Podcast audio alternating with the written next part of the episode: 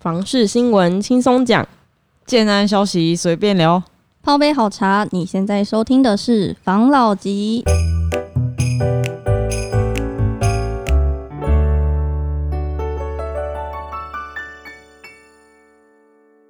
关心你的房事幸福，我是房老吉。我是大院子，我是茶汤会，我是五十岚，今天都卷舌，怎么回事？这不是你们带起的风气吗？哈，有点金片儿的感觉，样子。没错，给大家一点不一样的感觉。嗯，我们之前不是都聊比较多，像是台南、跟台中、和新竹、跟台北的房市吗？没错。对，啊，今天我看到就是想要跟大家聊聊桃园，因为好像其实现在因为桃园不是有那种三铁共构嘛，然后绿线也开始要，桃园捷运也开始要，已经在动工了，嗯，所以桃园的涨幅好像也非常非常的可凶观。桃园是从机节开始在讨论的时候，在炒的时候就对开始往上涨的，加上它又有什么国门都心之称，大家都称它为国门啊。呐、没错。那你分享一下桃园的大概现在的涨的一个情况？你说，你说我来分享吗？就我所知，之前好像在桃园车站附近，好像才二十几万就可以买了吧？现在涨到三十，也是上涨三字头，非常非常可怕。而且桃园不是还有分很很多很多的从化区吗？嗯，像什么小坏溪啊、中路啊、艺文特区啊，还有哦旧市区，应该还有啦。但嗯我现在有点忘记了。嗯，然后大家的涨幅也非常可怕，像小快西一开始好像也才二十几万吧，现在有三十几，块到四十的产品。嗯 然后中路那边原本也是二十几，现在也是涨到三十，首购案是三十万均价，在开玩笑吗？到底是谁会去买？可能还是有人要去买，刚性需求还是得买啊。没错。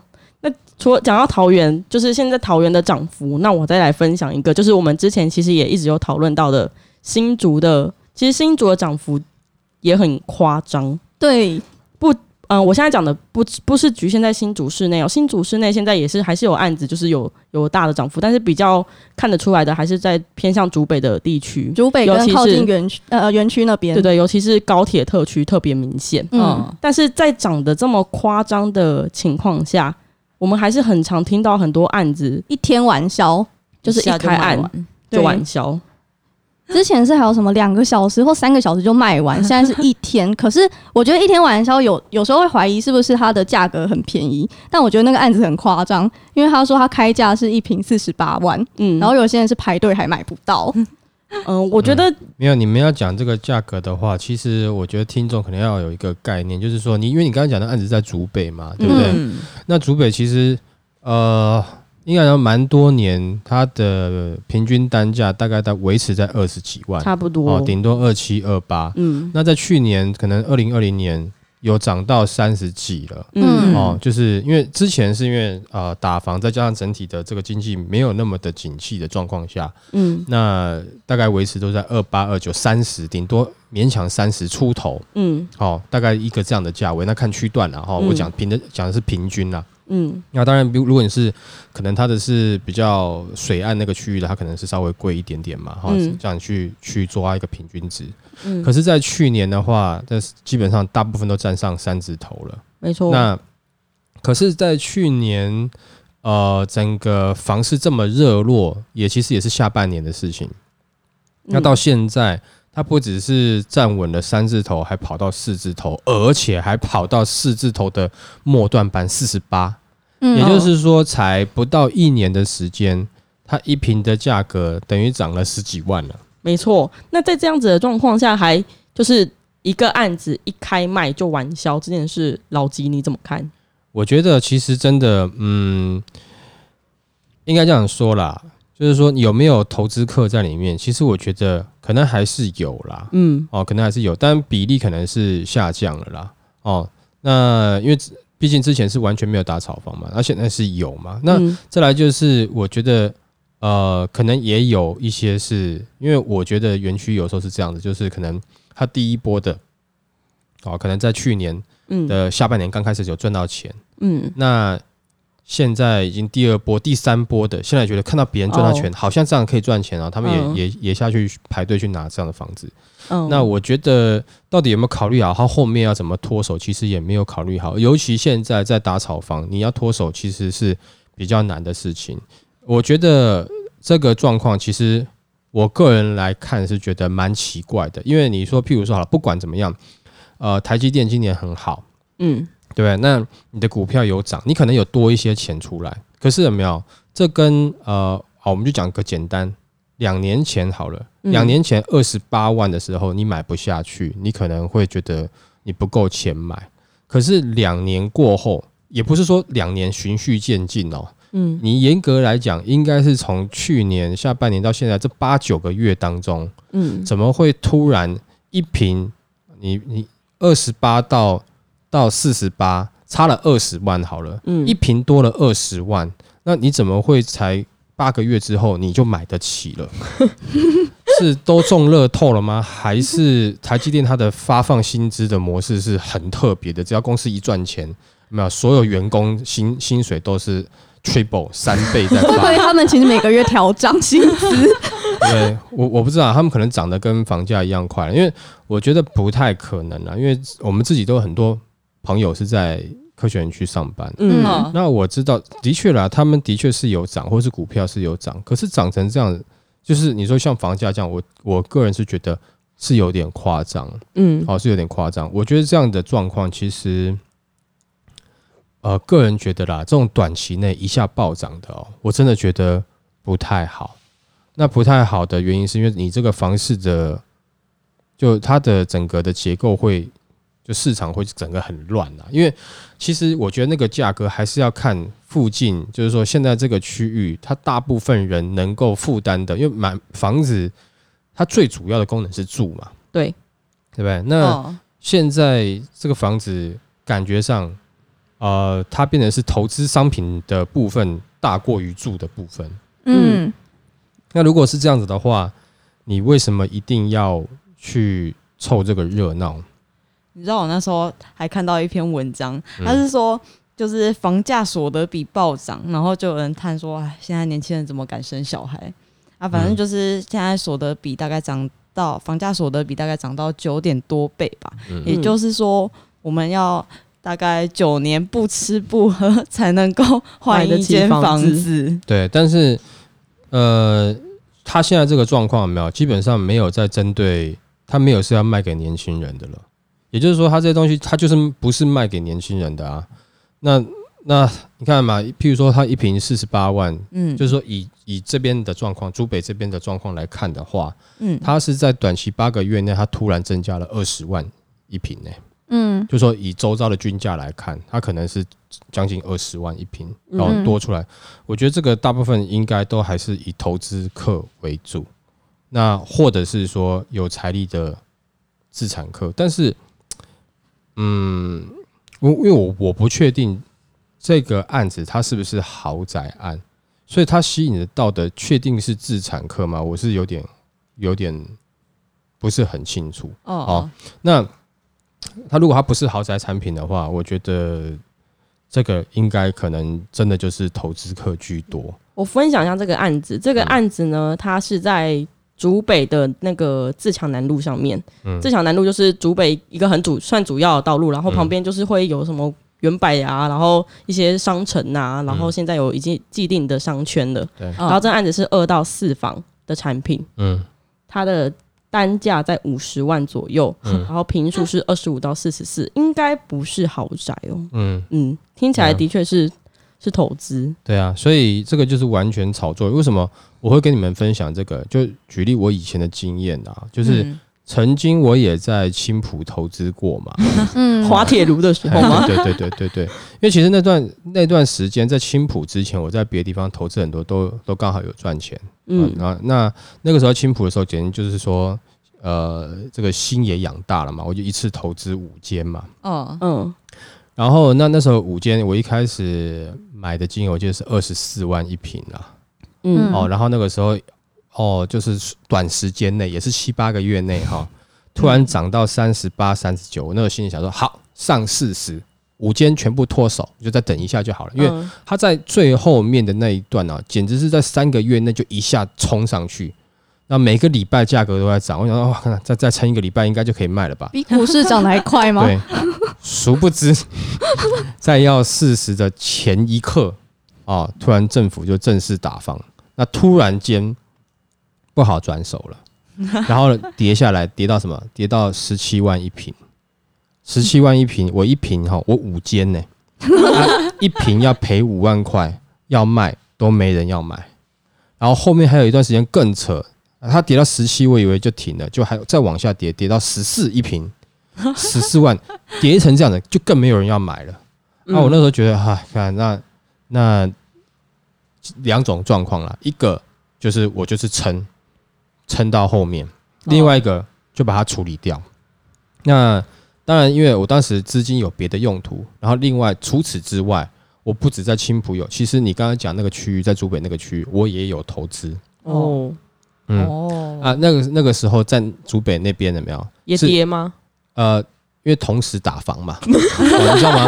因为竹北竹北那边是跟朋友一起，呃，我们那个时候投资的那个案子其实是有一点地标型的案子。嗯，哦，就是说它的平数其实那有一点点是豪宅味道了。哎，有一点有一点想要自残啦，因为它平数是在呃六十到八十之间啦。嗯，嗯。那、我们朋友这样一群人就买了买了八间，八间哦，八间，哎，然后呢，后来的状况是我处理掉，好不容易处理掉青浦那五间，那好家在是后来它从跌到十四以后，慢慢慢慢回来，就是控制差不多在二十出头。我有些是平转，平所谓平转就是我没有亏，没有赚，那你其实还是有赔到一点代书费啦。然后那有的是小亏，嗯反正我那边就是这样子啦，然后赔钱了结。但反正我之前有赚没关系。然后那竹北那八间，反正有七间我的朋友都断头了，哇，哦，他们都付不下去了。那我就自己留那间，我就是就是一直在付嘛。可是到后来，因为房市那时候状况一直很差，而且那栋大楼有后来有出现一个状况，因为建商有变更，有稍微变更一些东西，嗯所以我后来其实是真的想把那个处理掉，因为啊，我就讲个举例啦，它比较指标型的的这种有一点点，哦，就是你看六十到八十平的案子嘛，对不对？嗯结果他突然不知道为什么在在盖的过程中，它有一个变更，是把二楼到四楼还二楼到五楼忘记了，嗯变成是两房产品。嗯，它对它就变更了。这也太夸张了吧？哎，然好后就变更了。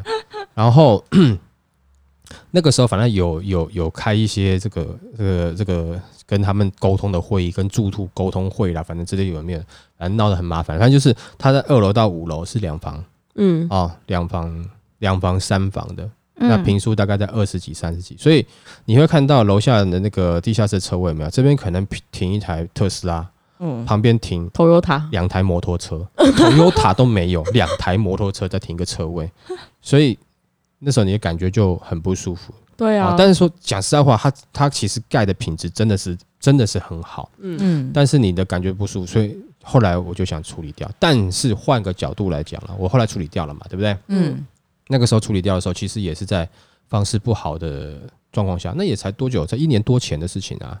所以那个案子我基本上是，我好像是这样，也应该是平转了，平转其实是小赔啦。而且我跟你讲，那个时候也因为这样子，其实那个那栋大楼的房价一直被拉很低，因为它楼下二楼到五楼那边有没有，就是买了又钱又付不出来，就一直在就那栋大楼一直有抛售潮的那种感觉出来，我知道你说哪一栋大楼嗯，所以感觉就很不好。嗯，哦，所以那个那个我我是没有打算继续持有啦。哦哦，那那就反正就是，但是你说现在，你说如果说我那个时候盯啊盯住，我把青浦那五间我都留着，我操！你看现在青浦涨到习四不十不如，以往。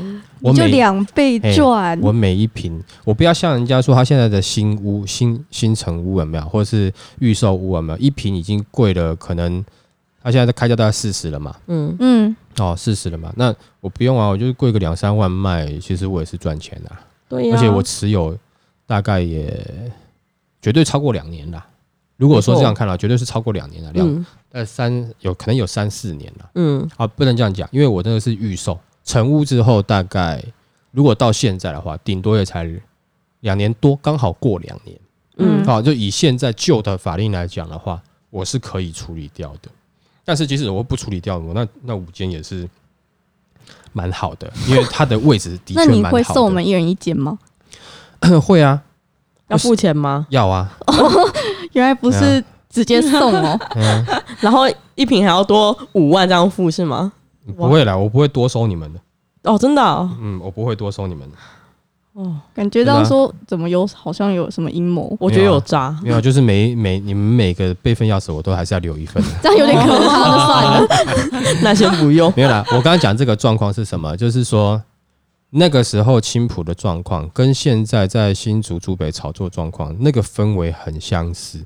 嗯，然后突然间遇到一个状况以后，突然整个青浦就崩盘。没错。崩盘，它有一段时间，你看从本来要占到四十万，甚至有的案子已经开价开到四十几万了，突然嗯跌到十七万，而且十七万哦，那中间大概一年多，将近两年的时候，就只有风 很冷清。哎过去那边，然后后来有人是什么样？有人啊，是因为那个直棒那个桃园队。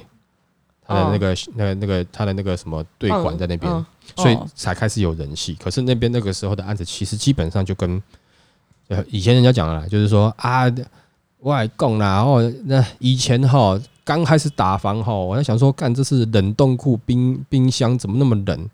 打到现在哈，感觉哈这给他停停时间的冷冻柜，就是有的人会这样讲啦，嗯开玩笑这样讲，就是说他完全在没有在那边没有看到人啊，没有看到任何客人啊，包含他那时候奥莱开幕的时候，就奥莱人家来一下，然后又走了。可是为什么会这样子啊？因为我跟你讲，其实就是这样。你看哦，嗯，你会觉得很奇怪，对不对？其实很很多时候，一般的自住客看打房，房价跌成这样子，哦哟啊，跌成这样子，买房子不是白痴吗？都是在这种时间点都不愿意买。哎，都不愿意买。那当然，那个时候也另外一个状况是，房贷利率没有那么低哦哦，嗯，哦，那审核也较为严格一点，但是就是就是买不下去。嗯可是房市一热的时候，你看所有人就觉得，哦，干，好好好像不买哈，我就没有房子可以买了。一窝蜂的 去抢，不是啊，那你你买房子不是重点，是你买房子你要干嘛？你没有房子可以买，你买房子你要干嘛？住啊重，点是这个。对，那你现在你在住哪里？住家里，对吗？那也就是说，你不至于到你不买房，你马上就要流落街头了吧？哦不，至于吧？嗯，所以你冲的那个热潮去，其实有一点点被饥饿行销了啦。我觉得应该大部分人都是，哦，所以我就是跟风派的，对就消费者心理学啊，他们就觉得说我现在不买买不到，然后如果再打房，他们觉得好像可以再跌更多。嗯嗯嗯然后你看哦，很多人觉得说，呃，那我买了我可以卖，嗯，对不对？我之后可以卖。可是你有没有想过，你买了，你都买了嘛，你要卖，对不对？就建商推二期，那我还有更新的，我干嘛要跟投资客买？哦，对，而且通常好像都会在隔壁就马上推二期，然后他们都不会讲，所以你以为我在这边我是第一个，我买了之后可以卖，嗯殊不知旁边的量体更大，卖不掉。是这样子，有可能是这样子啦。但是我我其实我还是鼓励大家，如果说这个房价是你可以接受的，你是要买来住的，那其实是可以买，不用不用考虑太多。嗯但是像这种纯炒作的产品，嗯你如果你抱着一个贪念，你觉得买了会诶赚，买了会对赚，那我觉得这样子的话，你有可能会赔到，因为嗯，讲实在话，你没有后续的通路啊，没有啊，就找中介。对，如果这么简单，我排队拿到名单，拿到房子以后，没有我找中介卖就能够赚钱，中介自己来就好了，他不会，他的讯息比你更早。嗯，哪一家？因为建商是跟中中介介绍建商买地的，所以在建商在买地的时候，中介就知道了。对，哦那我就直接去，我整间中介公司的人全部去排满，排满完我自己转卖就好啦。为什么要让你你你去排队呢？然后你买了，然后你再给我中介，给我委托费，什么？你懂我意思吗？嗯，嗯，哦，他可以，他直接转卖就好了，差差价就直接他赚啦，是不是？为没错，为什么他们没有这样做？因为你在消化这东西，它就是有一点难度。哦，你知道吗？那有的时候是有点赌博的。其实中介他也很聪明，其实中介这样做才是聪明的。拿别人的钱去赌，对，为什么你知道吗？哎、你买啊，我帮你卖，卖了我有赚，对不对？啊，卖不掉，房价房房贷你在赔啊哎、？房贷你自己付。所以他这种模式是他没有没有这个稳成本的对，没有成本压力的嘛。嗯反正我就帮你哦卖嘛，我就赚这个钱就好了。但是如果我自己持有的话，我卖不掉，这个钱后续我要自己付哎、嗯嗯，所以那中介明明他如果能卖，他如果百分之百他可以保证帮你卖掉，那他干嘛自己不买？嗯可是最近不是，哎、前阵子啦，不是有听说中介都会直接自己去带刷卡机去刷一堆吗？对啊，对啊，所以前阵子有啊，的确是有这样的状况啊，那他们这样子是有十足的把握可以卖掉才会这样子做哎，基本上是啊，哦对啊，所以你只要看那个案子有没有，他不是中介跟你抢的有没有，那也也许就中介中介也没有办法百分之百有把握卖掉。嗯。好，那中介跟你抢的话哈，那你也要小心点，因为你有可能就是你也卖不掉，卖不赢中介，哎对，因为你看啊，中介他自己都买了嘛，他要卖，他一定是先卖他自己的啊，人家出价出的好，他一定先卖他自己的啊、嗯。你的一定是摆他后面啊，因为那个差价是他自己赚嘛，没，错，哦，他请你的佣金可能是几趴啊，两趴，嗯哎，四趴之类的，两趴、四趴之类的，然后但是呢，他自己卖赚差价，他赚多的很啊，所以像这种东西，如果说你不是很有后面的消化能力，你你还是不要轻举妄动。对你不要嗯抱着太多的投资的心态去。哦，就说哦，我要短期的转卖或干嘛的。可是如果说你的投资的概念是这样，我呃买这间我是要住的，嗯那楼下我买一间店面是，我可能我打算要开饮料店。哦，那嗯这个你有这样的计划，也许就可以啊。如果真的不行的话，我可以租人家。嗯这样子的投资，我觉得是对于一个刚开始你要碰房地产的人，我觉得是比较安全的。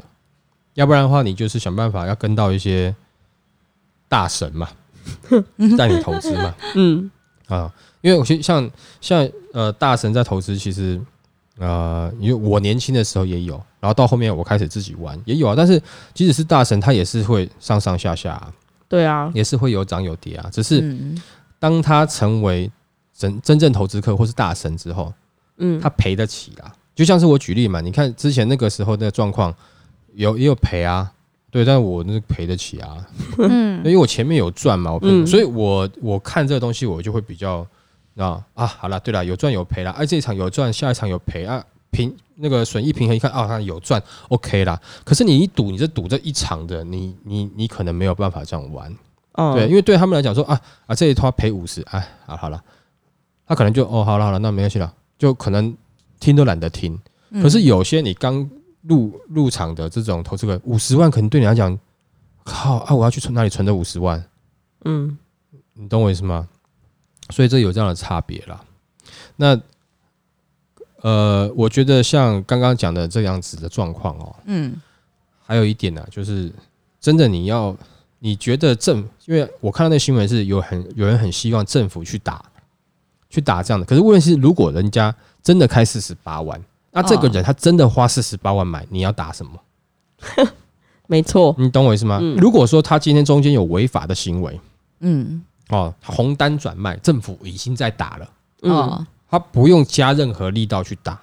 那你现在在打房，不是说把它的价格打下，你打不下来啊。嗯嗯政府能够规定你价格多少吗？没有办法啊，嗯，是不是？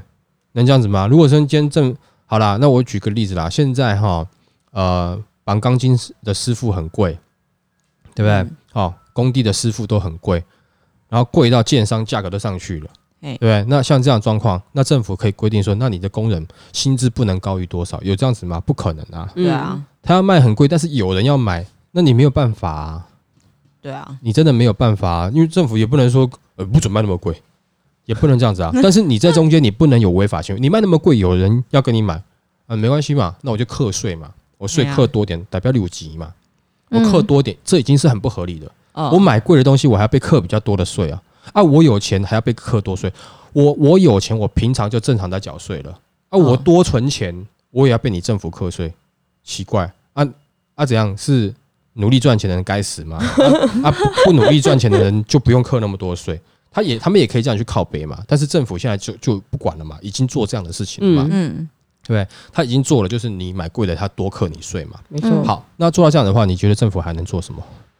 啊，他真的这样卖，这样真的要成交，真的就有人去花这样的钱买，他只要中间没有任何违法的行为，政府打成这样子，已经他没有办法再做任何事情啦、嗯嗯。那其实要反观消费者是，如果说这么多案子在卖，啊，如果你们就不理他们，你说好啦，那这样子的话，就是你们自己成立一个联盟，比如说哪个区域从化区有没有价格都已经站上哪里，那就大家都不买那边的房子了，就看有没有下这个从化区。那建商就会彼此摸摸，哎、那我们去下个从化区，又开始盖那种十几万、二十几万的一平的案子啦。嗯那大家就可以买得起啦，嗯，对不对？其实我我自己抓的一个经验就是以南北整个 平均来看啦，哦，嗯，就是说房价控制在，就以年轻人来讲，现在房价控制在一千万，真的算是较为合理的啦。但我讲的一千万是可能是三房，嗯，哦，就是你可以一个小家庭的，哦。嗯，但北市不可能有这种金额啦，北市你绝对不可能有这种嗯。一千万的东西啦。嗯，哦，超难的。你那真的卖给你，你会怕，因为你进去可能一进去就有邻居了。哎，怎么邻居？鬼屋，嗯哦哦，你门一打开，奇怪，怎么有 有有一有一家人坐在沙发上？好可怕哦！我刚才以为是真的邻居，还要有邻居很好，不是吗？呃，我觉得可能有点像这样子啦，就是北北市不可能啊，新北其实也你看区域啦，但是基本上也不太可能的啦。嗯哦，桃园现在唉我看也不太可能，新桃园也是看区域啦，但嗯大部分你你讲的，比如说比较什么中路啦、什么艺文特区啦这些地方，其实不可能的啦。那那新竹那可能偏一点点啦。那你说台中，台中好像十期还十一期也都都没有这种价格啦。说到台中，我昨天在跟我朋友聊天，嗯他是台中人，嗯然后他最近刚好想要买房子，他住在台中东区，也就是那个现在那个拉拉 port，你们知不知道？嗯，现在要去在开发的那个三井奥莱那边，嗯他住在那边，然后他想要买那边的案子，嗯。他就跟我说怎么办？我们家后面现在已经要卖，已经要卖到三十二万了一平。嗯。其实我听到蛮无感的，因为其实就是现在很多地方都涨得很夸张啊，像刚才讲的桃园，然后我们一直都知道新竹跟台南，嗯，对啊，我就我就没办法给他什么，就是没办法帮他这种股，没办法跟他什么跟他那种同仇敌忾，因为我就只能跟他说，其实现在全台湾都差不多。对啊，因为其实我觉得那个涨幅最大、最夸张，就时间很短的是台南啦，嗯。因为我们有听到有案子开价开到四十万啦，嗯。但不是说均价都在四十万，是说刚好那个案子他开四十万，他敢开四十万，也就是说有这样的市场，，对，就是他有这样的市场，嗯。那可能也造成大家哦，就是都急着要买。我是我是觉得啦，就是嗯，如果说你们觉得那个房子有没有真的它的价格是太夸张的，嗯，就超过你负荷太多的，那你可以就选择不要，你就等一等也没有关系。没错，哦，我们之前有讲过嘛，就是说买房子就要就要快一点点，你决定了你就要快，对吧？嗯嗯，其实你会觉得，那我们现在讲这东西是不是有点抵触？其实没有抵触啦。嗯我嗯，们那时候讲说，你买房子要快，是你觉得这个你 OK，对，哦，地方你也 OK，然后价格你也觉得还可以，勉强可以，嗯那你就赶快决定了，你就不要拖了。但是如果说已经涨到这样子的价格，你还要 OK 吗？你 OK，你 OK，你很困难呐、户头不 OK，对啊，那那不 OK 的状况下，就可以选择等等，对啊偏远一点的位置也可以啊。嗯哦，那你到时候买的时候，哪一天搞不好又开发过去了，你就涨了。我觉得是大致上就是现在的嗯打防力道，我觉得是有了，因为这个实价登录二点零不是也也要上七月的样子，嗯，那这个还会追溯既往嘛，嗯，对吧对？对啊，所以溯及既往了，所以我觉得，所以我觉得这个这个应该是会对于那种啊、呃红单的投资啦等等的，是会有帮助啦，没错。也会帮助房价的透明啊。嗯，可是，一般来讲，哈，真正这样子的房价透明有没有？那真的对呃购物者有帮助吗？我觉得，因为大家会觉得啊，透明化啊，把价格全部秀出来啊，这样好。我我跟你讲哦，嗯我的看法是这样子啦。以前建商也是一样拿不到别人的价格，所以他有时候会开不小心卖便宜了。哦，你你你如果你让他都查得到别人价格，他会觉得，诶，哦，他卖这个价格卖得动哦，来，马上今天晚上全部调价，我比照他的价格。所以也就是你会发现到市场上那个价格就是全部都均价吗？对，很很很多哈、都是呃，应该讲均贵，均贵嗯，就是没有便宜的，你看到别人嗯，哎、别人这个价格一卖得动，我就调，我为什么卖比较便宜？反正这个价格卖得动啊，嘿，就算我的成本低，我也要卖跟他一样贵的那种嗯，心态。就可能无无就会调上去嘛。怎么办？嗯。这样子政府就是在帮他们试调哎、对啊，等于是帮他们试掉，因为其实很多的一般的，可能我们的听众、我们的消费者，他不知道，其实，在建商每一家的建商，他常常也是要问问人啦，有的时候是问中介啦，有的时候是问代销。对，问代销啊，有的是问企划公司啊等等的，嗯，去知道别的案子他开什么价格，嗯。他卖的怎么样。嗯然后有时候他得到消息，哦，啊，这个价格还卖得动哦，哦，他也不知道真的假的，嗯因为嗯，你不知道他实际，除非他案子卖完了，哇，这么快卖可令了，卖完了，那他就会确定说这个价格卖得动。可是这个需要点时间。哦，可是如果说你所有东西有没有一开始在预售的时候，你在网络上都查得到，那我跟你讲，建商绝对他们会有定价策略，而且嗯甚至也有可能几家建商就大家讲好一起什么价格，一起来怎样怎样。那我问你哦、嗯那你觉得他们还因为现在不是有很多都是那种什么阶段性调涨吗？对，就可能一阵子就调，一阵子就调。那如果对二点零出来之后，会有这种调价的情调价吗？不是他调价，他不违法啊。哦，对啊，他只能给你资讯透明，你你只要你调的价格，你有实际去登录就好了，嗯哦，对不对？那你有去登录的话，那对于政府来讲，那你就有登录啊。那你想调涨，那是你的事啊，卖不出去也是你的事情啊。嗯，比如说我饮料我要调涨了，干你屁事 啊？嗯卖不掉，是啊，对啊，卖不掉是我家的事啊。我如果卖饮料的话，嗯对不对？你懂我意思吗？其实因为嗯、这东西很多东西都很难管，只是说因为刚好房地产它金额比较大，那、嗯他你说他们真的是很暴利吗？其实也不至于到很暴利，只是说它的投资金额太大了。因因为你看哦，像房子来讲啦，他嗯买了土地，然后盖好了以后，他今天如果跳楼大拍卖或是过季大拍卖，他能够达到几折？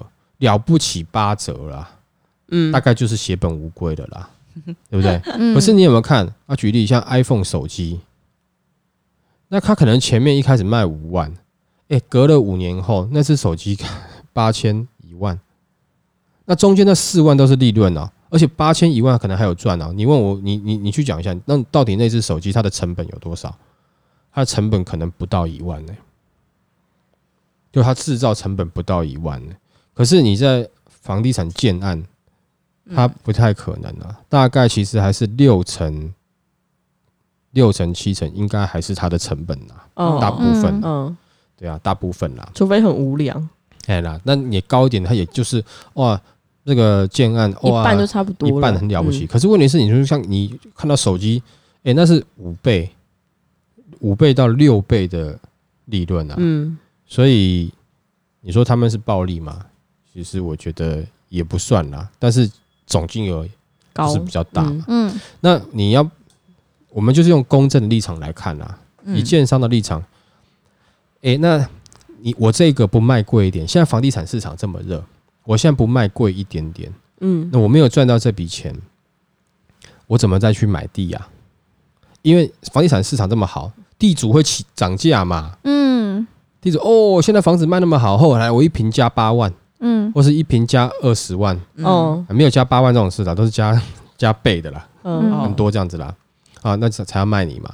那他买不到地，他没办法再盖房子啦，没办法盖房子，他没办法赚钱啦。嗯其实对于建商来讲，他就就是一样，他也是在接工作嘛。你今天想想想想象成一个，我是一个 SOHO 族好了，我要想办法去接工作，我下个月才有才有生活费，嗯才有钱可以用嘛。嗯其实建商也是一样啊，他想办法去找土地啊。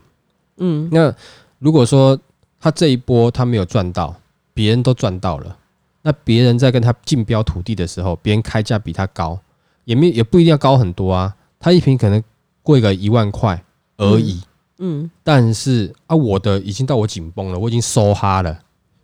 收哈是怎对样？，收哈就是我全部赌下去啦、可是他一瓶还可以比我贵一万，结果他拿走土地了，我每块土地都拿不到，我没有案子推了，我后面不用吃饭了，我后面就没有饭吃啦。对啊，你懂我意思吗？嗯 所以建商他自己也会也会怕，如果说能够哎、这景气好，它价格他对他来讲，哎、这是我花心思做的东西嗯，哦，那我认真，那我规划的很好，我细心的盖，啊有机会可以卖多点，谁不想？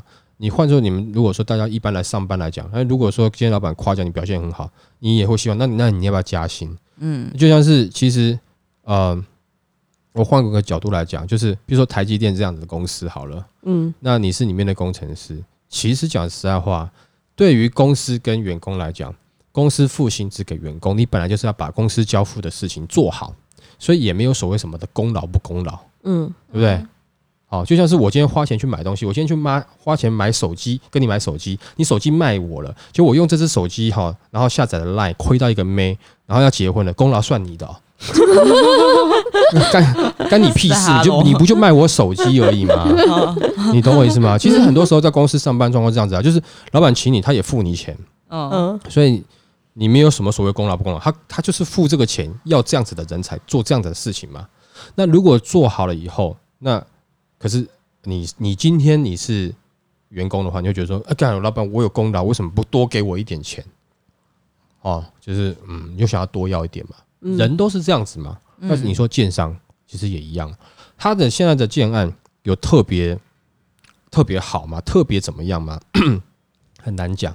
他有是，譬如说他是跨时代建筑嘛，比如说建筑它可以 可以飘起来什么之类的，飘起来，也没有嘛。嗯最近的状况也就是整体的房地产市场跟疫情哦嗯这个经济状况带动房地产市场起来了，那他也想要提高啊。没错，所以这没有办法。当然，它也关系到一个，就是我刚刚讲的，他如果没有赚够，他没办法买土地嘛。嗯啊，这是我讲说，这东西是人之常情啊。如果你有机会能够卖贵一点，你不想卖贵一点吗？想啊，对啊，人人都想啊，是不是？你有薪有机会薪资可以调高一点，你不想吗？诶老板，啊老板不用，其实你付给我的薪资是刚刚好，我做我分内的事情，你不用把我薪资调两倍，有这种白痴吗？我觉得有。嗯，好了，那真的偶尔如果。你事情真的太难的话，我可能就不愿意 没有，调两倍。你就做你不是啊？你做你原来的事情啊，你做你原来的事情。我刚才讲建商也是，你做你原来的事情，他薪资要跟你调两倍，哦，你懂我意思吗？嗯，呃，就很真的很少啦，真的很少啦。应该没有吧？嗯，所以我一直说，建商其实也是一样，大家都是人啦，出来工作都是一样，都为了争取利利益嘛，没错，能够赚更多的钱嘛。每个人梦想是，哦我要赚多很很很多很多钱哈，要回去孝顺爸妈，对不对？光耀门楣。哎，起波干，没有人说哦，我要出来赚很多很多钱，然后吼，我要把它我赚到的钱，所有的钱都要捐出去，很少啦，哦，很少了。偶尔这样的人就是伟人啊，但是我们大家都是一般人呐，会买房子会靠别的那些人了嘛，也是一般人嘛。嗯，那建商会嘛？想要想要把价格卖贵，他也就是一般人嘛，嗯错，对？只是说他的工作不同，所以他的收入不同。可是我一直说讲，我讲人就是人最原始的那个私心的部分，有没有？嗯，嗯，其实是一样的啦。所以你说你你大家也不要这么讲，说无良奸商。如果今天你是 你你是奸商，你搞不好也是一样了。嗯，我是奸商，我要卖高点。所以你就是考虑，如果说这个价格你真的不行的话，那你就你就不要在这个从化区，或是不要在市区，到别的地方买，你还是可以安身立命，没错对，不对？哦，那因为最近的这个有的价格，结果逆势还是上涨，然后还有这种强势的排队的这种状况，嗯，就让我是有点想到以前啊的某些案例，好啊，会有点尴尬。嗯，哦 现在很期待看竹北会不会有接下来的发展。我觉得会被特别注意啦，因为如果在这种状况下还有这样的状况，就是哦一天秒杀的话，嗯，嗯，还是会被特别注意啦。但是如果说真的人家就是啊，人家就真的要买啊，啊，诶、干我园区呢，我我台积电呢。啊，我台积电的，呃我四十八万一平，我我是买不起是吗？我就是要买。那如果是这样子的话，你政府也拿他没办法、啊。嗯，哦，你只能限制它不能转卖，在某些时间内不能转卖。嗯没错，但是因为他们现在应该还是合约审阅期当中了，嗯，所以也就是说，到底最后签约签的，实际上签约签几户还不知道啦。对啊，，他现在还是有一个状况嘛，就先先去卡位嘛。嗯对，那你说这个，因为其实在去年也有一个案子嘛，是也是英文字的嘛，然后也是一堆人去排了拿单子啊，嗯然后最后一一下开价开出来以后，全部都退掉啊啊！那时候他开价开多少？四十万一平，大家说哇什么妈的，你妈鸟价格，嗯，全部退单，就是正式约就不签嘛，对不对？嗯哎呀，也才隔了六个月，差不多，哎呀，嗯。结果现在四十八万人家都签了。嗯，啊，房房地产有时候涨起来也是这么可怕了真的，哦，所以你在好的区域，在你能力范围内能买的话就就买吧，没错。不然的，话薪资要比上房价涨幅真的是有点难的，嗯，对啊，哎呀，而房价涨幅不单单只是建商想涨，对不对？嗯，土地也在涨啊，嗯，工人也在涨啊，嗯，没，错，对吧？所以，嗯，像这样的状况，只要大家看到有这样子的没有，就小心点。你记得，所有人请记得，巴菲特曾经讲过一句话：哦，嗯，别人恐惧的时候我贪婪，别人贪婪的时候我恐惧。啊，那你如果说是以投资的角度的话，你就只特别要记住这句话。嗯，如果你是以自住的话，那以自己你觉得能接受的区域、能嗯负担的金额，那我觉得就不要考虑太久。现在银行利率比较低，赶快买下去。那刚刚讲的嘛，就是说以以均价台北到到就是从台北啦到这个垦丁好了，太 太平东均了吧？屏东好了，不你把基隆放在哪？就整个台湾来来来嗯看啦，就是说我们讲的这个大概，我觉得现在年轻人能够负担大概，比如说三房哦，或是大两房，在一千万的，其实这个价位其实都可以考虑一下啦。嗯那你有可能你你比较偏，譬如说，因为现在中南部其实房价也不一定低了嘛，好，但是譬如说你的地方稍微比较偏呃这个所谓郊区的或是山区部分的话，那你就往这个金额下修一点，或是维持这样金额，你平数大一点点。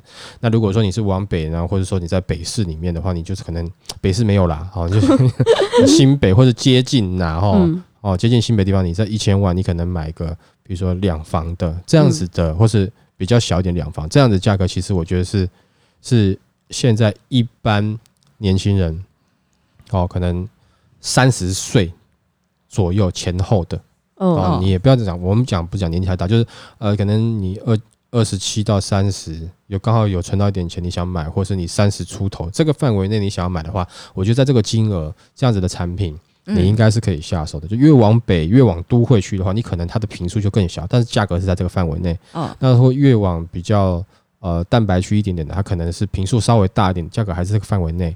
哦，哦，那我想这个应该大部分是可以下手的啦，因为大家应该都还算是盯一下可以负担得起的。嗯，哦，那因为你之后未来会有机会换屋嘛，你会成长嘛，你会赚到钱嘛，呃慢慢慢慢这样子啊。啊，如果你赚不到钱的话，那你就可以跟跟我一样把房子卖掉嘛。